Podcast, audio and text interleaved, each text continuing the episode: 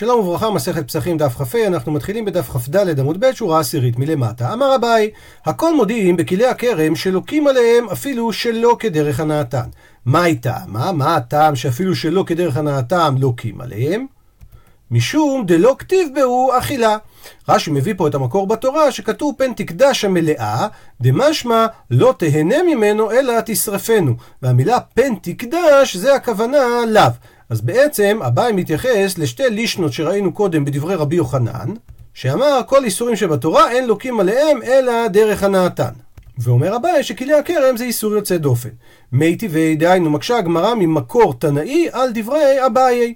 איסי בן יהודה אומר מניין לבשר בחלב שהוא אסור, נאמר כאן כי עם קדוש אתה לשם אלוקיך, זה נאמר בבשר בחלב, ונאמר להלן באיסור נבלה וטרפה ואנשי קודש טיעון לי, מה להלן אסור, אף כאן אסור. דהיינו לימוד של גזרה שווה מהמילה קדוש ומהמילה קודש.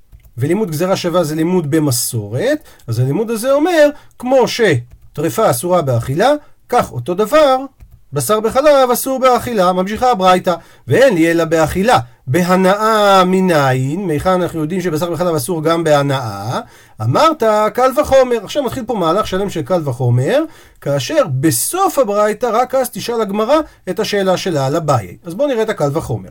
ומה עורלה שלא נעברה בעבירה אסורה בהנאה, בשר בחלב שנאבדה בו עבירה אינו דין שיהיה אסור בהנאה?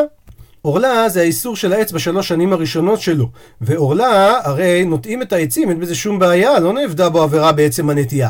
לעומת זאת, בשר בחלב כן נאבדה בו עבירה כשבישלו אותו, כי אחד האיסורים בשר בחלב זה לא תבשל גדי בחלב עמו. אז אם עורלה שלא נאבדה בעבירה היא אסורה בהנאה, דהיינו היא המצב הקל יותר, אז בשר בחלב שנעברה בו עבירה אינו דין, מצד קל וחומר הוא יותר חמור, אז ודאי שהוא יהיה אסור בהנאה. הפכנו דף. עוברת הגמרא לדחיית הקל וחומר בברייתא. מה לעורלה שכן לא הייתה לה שעת הכושר? תאמר בבשר בחלב שהייתה לו שעת הכושר. לעורלה לא היה שעת הכושר, דהיינו לא היה שום שעה שהיא הייתה בכשרות, כי הרי הפרי הזה חנת באיסור ונגמר באיסור. אז תאמר לעומת זאת בבשר בחלב שיש לו שעת הכושר, למה? כי לפני שהוא ניתן בחלב הוא לא היה באיסור. וממילא עורלה יותר חמורה מבשר בחלב, כי הייתה לה שעת הכושר. עונה הברייתא לדחיית הקל וחומר באופן הבא: חמץ בפסח יוכיח, למה? שהיה לו שעת הכושר, ובכל זאת הוא אסור בהנאה. אז בשר בחלב ילמד קל וחומר מעורלה בשילוב עם חמץ בפסח. דוחה הגמרא גם את זה, הברייתא, ואומרת, מה לחמץ בפסח שכן אנוש כרת? תאמר לעומת זאת בבשר בחלב שאינו אנוש כרת. חמץ בפסח יש לו צד חומרה אחרת שהוא אנוש כרת אז הנה גם חמץ בפסח הוא יותר חמור מבשר בחלב דוחה הגמרא גם את הדחייה הזאת ואומרת כלי הכרם יוכיחו שמה שאין אנוש כרת ואסור בהנאה וכאן מסתיימת הברייתא בעצם עם המסקנה שבשר בחלב אסור בהנאה מצד קל וחומר מעורלה וזה נלמד דרך חמץ בפסח ודרך כלי הכרם. עכשיו באה שאלת הגמרא.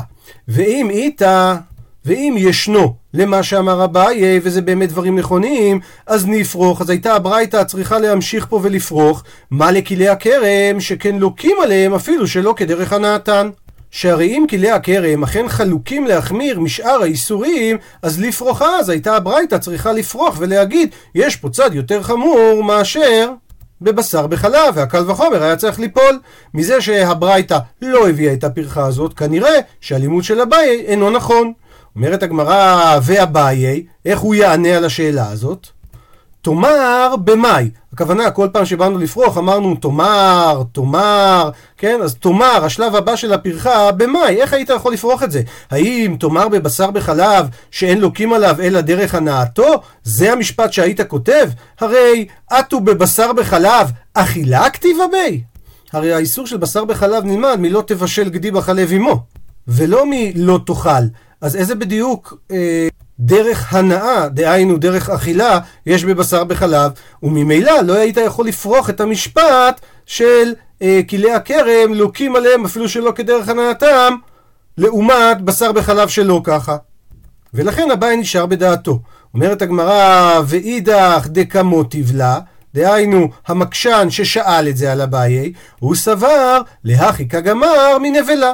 שהרי למדנו בשר וחלב גזירה שווה מנבלה, קדוש קודש. מה נבלה דרך הנאתה גם היא אסורה, אף בשר בחלב דווקא דרך הנאתו היא תהיה אסורה. וממילא הפרחה הייתה אמורה להיות תקינה.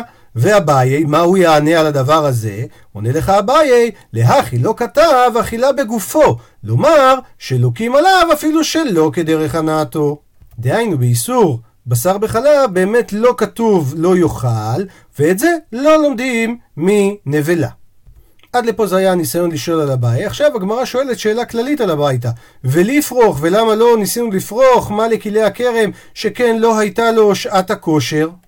בשלב הזה הגמרא מבינה שאין נאסרים אלא הגידולים שצמחו אחרי הזריעה.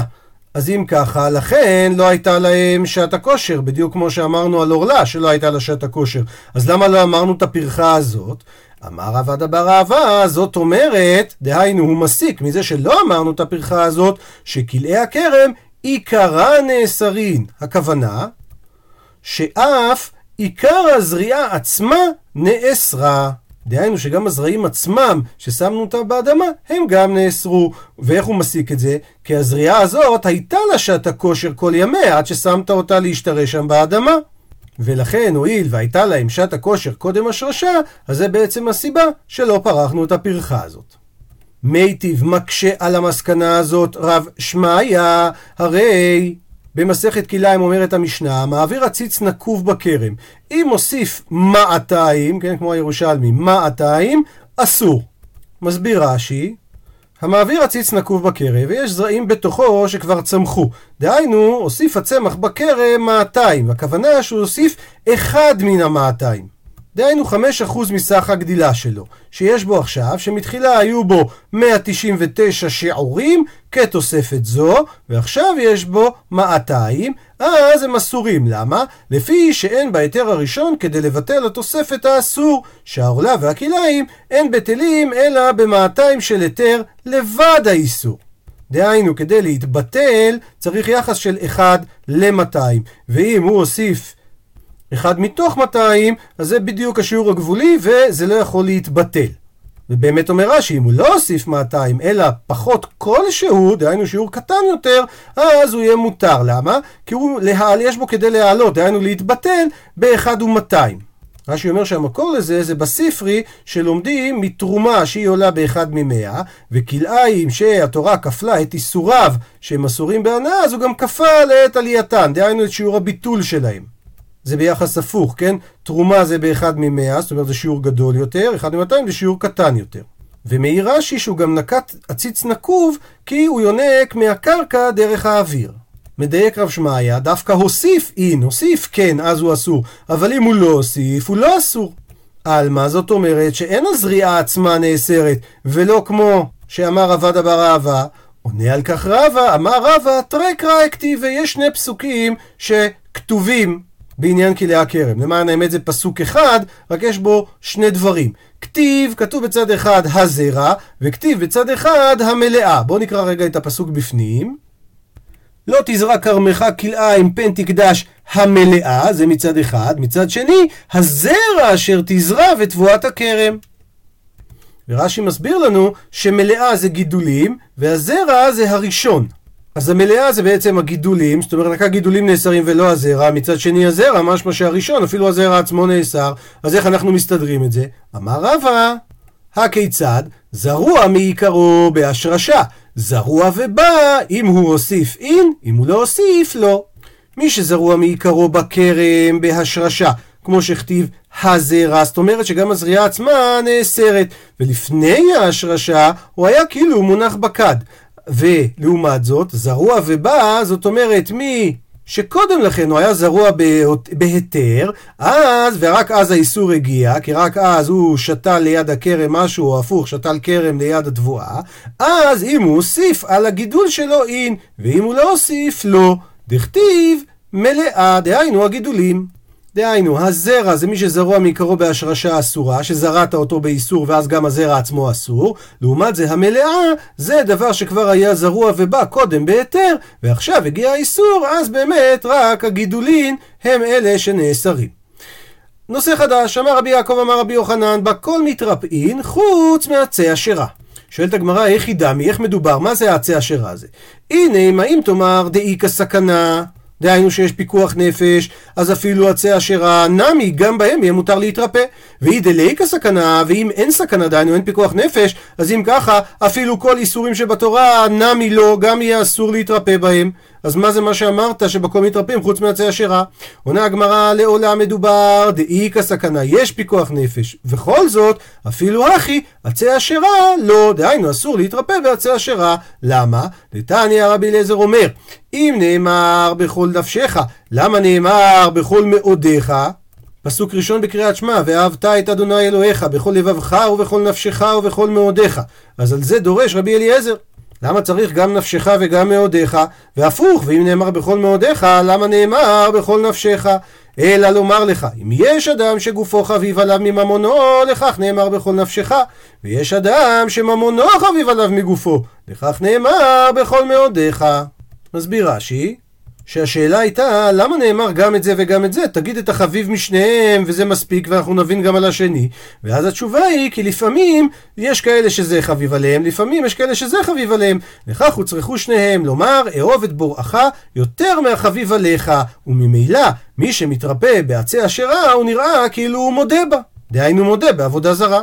מספרת הגמרא, כי עתה רבין, כשהגיע רבין מארץ ישראל, הוא הביא בשם אמר רבי יוחנן, בכל מתרפרין חוץ מעבודה זרה וגילוי עריות, הפכנו דף, ושפיכות דמים. ועכשיו הגמרא מביאה את המקור לכל אחד. עבודה זרה, הדאמרן, מה שאמרנו קודם. גילוי עריות ושפיכות דמים, דתניא רבי אומר. כתוב לגבי נערה מאורסה ולנערה לא תעשה דבר כן לנערה חטא מוות כי כאשר יקום איש על רעהו רצחו נפש כן הדבר הזה. די, אנחנו מדברים על נערה מאורסה, אנחנו משווים אותה לרוצח. וכי מה עניין רוצח אצל נערה מאורסה? הרי היא נאנסה, היא פטורה, כמו שכבר כתוב, לנערה לא תעשה דבר. אלא שנערה מאורסה לא לומדת שום דבר מהרוצח, אלא הפוך. הרי זה בא ללמד ונמצא למד. הוא מקיש רוצח לנערה מאורסה להגיד לך, מה נערה מאורסה ניתן להצילה בנפשו של מי שאונס אותה, אף הרוצח ניתן להצילו בנפשו. דהיינו, פשט הפסוקים נראה שדין הרוצח בא ללמד כאן משהו, אבל בעצם נמצא שהוא קש כאן להיות למד, הוא לא בא ללמוד מכאן. ומה הוא בא ללמוד? ש... כרוצח כנערה, שניהם שווים. כמו הביטוי מישעיה, והיה כעם ככהן. ובמה הם שווים? שניתן רשות למי שרואה שמישהו רודף אחרי הנערה הזאת, שיצילנה ממנו בנפשו של הרודף. כדכתיב, ואם אין מושיע לה, האם יש מושיע, אז הוא חייב להושיע אותה בכל אשר יכול, אפילו אם הוא יהרוג אותו, אם הוא לא יכול, כאילו העדיפות היא להציל אותו באחד מאיבריו, אבל אם הוא לא יכול, אז הוא יכול אפילו להרוג אותו. אז אותו דבר, גם הרוצח, שהוא רודף אחרי מישהו, אותו אחד, יכול להרוג את הרוצח. והצד השני של המטבע, גם נערה המאורסה, גם היא לומדת משהו מרוצח. מה היא לומדת? מה רוצח ייהרג ואל יעבור, אף נערה מאורסה תיהרג ואל תעבור. שאם אומר גוי עובד גילולים למישהו תהרוג או שתהרג, אז אסור לו, הדין הוא שהוא ייהרג ולא יעבור את העבירה הזאת. אותו דבר גם נערה מאורסה. שאם אומרים לה לעשות מעשה, שאם הגוי אומר לה למשל להביא את הערווה עליה, אז הדין הוא שהיא תיהרג ולא תעשה מעשה. וממילא זה המקור שלא מתרפים בגילוי עריות. ושפיכות דמים מה המקור? גופי מנהלן, דהיינו שפיכות דמים עצמו, כי הרי למדנו גילוי עריות משפיכות דמים, אז שפיכות דמים עצמו מנהלן, מאיפה המקור שיהרג ואל יעבור? אומרת הגמרא, סברה הוא. דהיינו הדבר הזה הוא היגיון פשוט, היגיון פשוט, לא צריך אפילו פסוק, הוא ודאי מחייב. אומרת הגמרא, כי ההוא כמו אותו אחד, דעתה לקמי דרבה, שבא לפני רבה, ואמר לו, מרי דוראי, דהיינו משה לעיר שלי, אמר לי, זיל קטלי לפלניה, לך תהרוג את פלוני, והיא לא, ואם לא תעשה את זה, קטלינה לך, אני אהרוג אותך. עונה לו על זה רבה, אמר לה, לקטלוך ולא תקטול, אז שיהרגו אותך ולא שאתה תהרוג אחרים, למה? מהי חזית דדמא דידך? מה נראה לך שהדם שלך סומא כתפי, הוא יותר אדום מהדם של השני? דילמה אולי דמא דהוא גברא, אולי הדם של אותו אחד שאתה רוצה להרוג הוא סומא כתפי, הוא אדום יותר. כלומר, כלום באת להישאל על כך, אלא מפני שאתה יודע שאין מצווה עומדת לפני פיקוח נפש, וסבור אתה שאף זו תידחה מפני פיקוח של הנפש שלך. לא, אין זה דומה לשאר עבירות. ומכל מקום יש כאן עיבוד נפש, והתורה לא התירה לדחות את המצווה, אלא מפני חיבת נפשו של ישראל. כאן לעומת זה, העבירה נעשית, ונפש תהיה עבודה. אז מי יאמר שנפשך חביבה לפני הקדוש ברוך הוא יותר משל השני? אולי של השני יותר חביבה לקדוש ברוך הוא משלך, ונמצא, עבירה נעשית בכל מקרה, והנפש נאבדת. עוברת הגמרא לספר לנו על שימוש באיסורי הנאה לצורך רפואה. מר ברב אשי, אשכחי לרבינה, מצא את רבינה, דשייף ללברטי, שהוא אה, משך על ביתו החולה, בגוהר כדאורלה.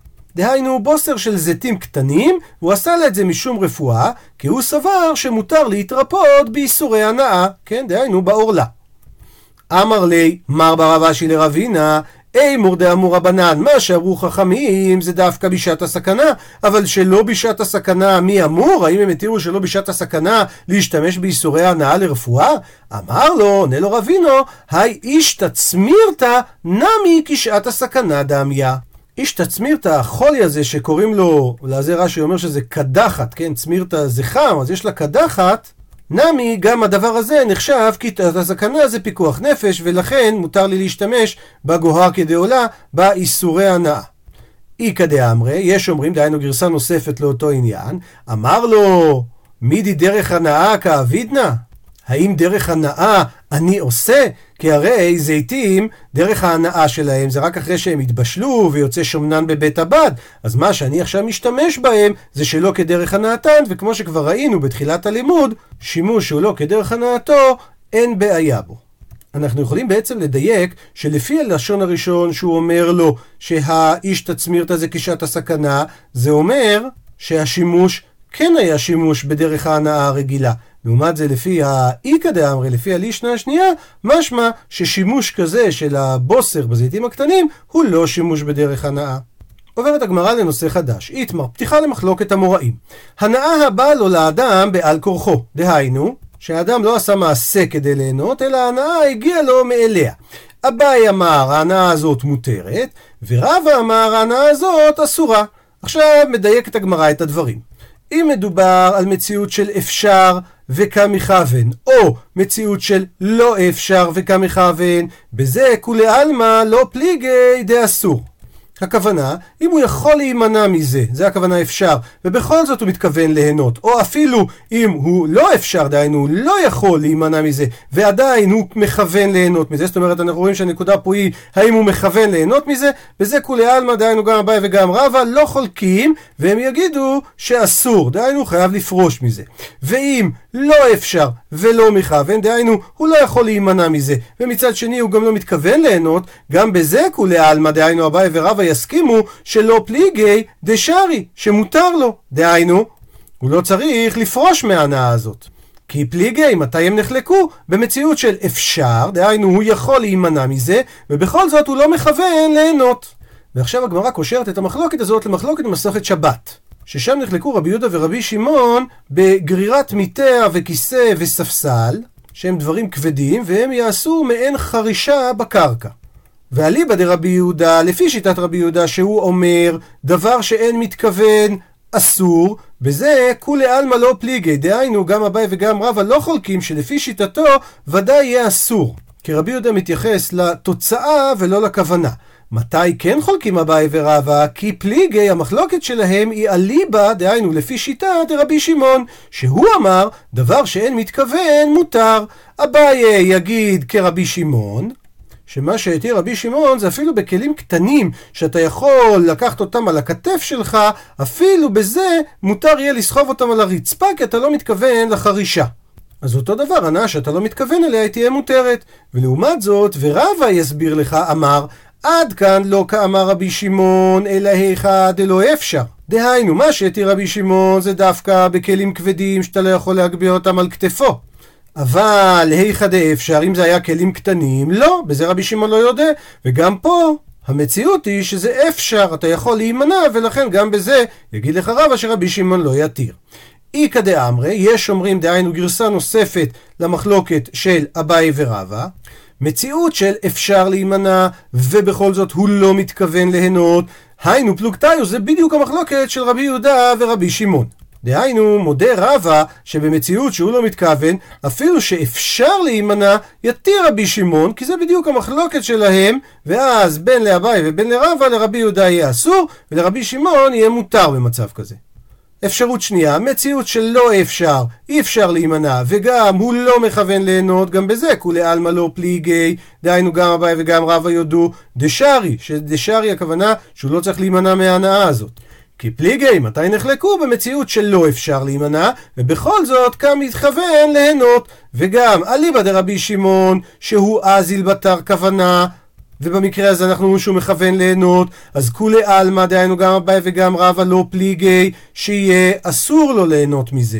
כי פליגי, המחלוקת שלהם במקרה הזה תהיה אליבא דרבי יהודה. כי רבי יהודה אמר, לא שנה מתכוון ולא שנה שאין מתכוון, הוא הולך לפי האם אפשר או האם לא אפשר. ואם אפשר להימנע, יהיה אסור. אז במציאות הזאת, אביי יגיד כרבי יהודה, שהרי כיוון שעשה רבי יהודה בשבת במציאות של אפשר להימנע, אפילו שהוא לא מתכוון לחרישה בקרקע, שמע מינה שהוא לא הולך אחרי הכוונה, אלא הוא הולך האם אפשר או אי אפשר להימנע, בזה הדבר תלוי. ולכן במציאות שאנחנו מציירים עכשיו שלא אפשר להימנע, אפילו שהוא מכוון, לא אכפת לפי שיטת רבי יהודה.